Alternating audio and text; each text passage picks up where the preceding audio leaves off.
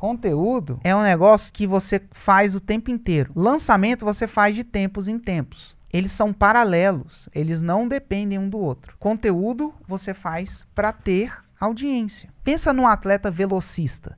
É aquele atleta que vai correr 100 metros abaixo de 10 segundos. É um negócio difícil de fazer. Ele não treina só pro dia da competição. Ele treina o tempo inteiro. O tempo inteiro ele tem que ter um nível de fitness para ele conseguir ser uma pessoa que corre 100 metros abaixo de 10 segundos. Quando vai chegando próximo da competição, ele começa a fazer uma coisa mais específica para aquela competição. Só que a base ele não para de fazer nunca. É a mesma coisa com conteúdo. Você vai fazer conteúdo o tempo inteiro para poder fazer audiência. Vai chegar o momento do lançamento onde você vai direcionar o conteúdo mais para o seu lançamento. Você vai falar mais do seu lançamento, você vai mostrar mais prova do que você mostra normalmente para começar a aquecer a sua audiência para o que está vindo. E aí você vai fazer um lançamento, vai vender, vai parar de vender e vai continuar fazendo conteúdo. Por quê? Você tem que ter audiência o tempo inteiro. A audiência é quanto mais melhor.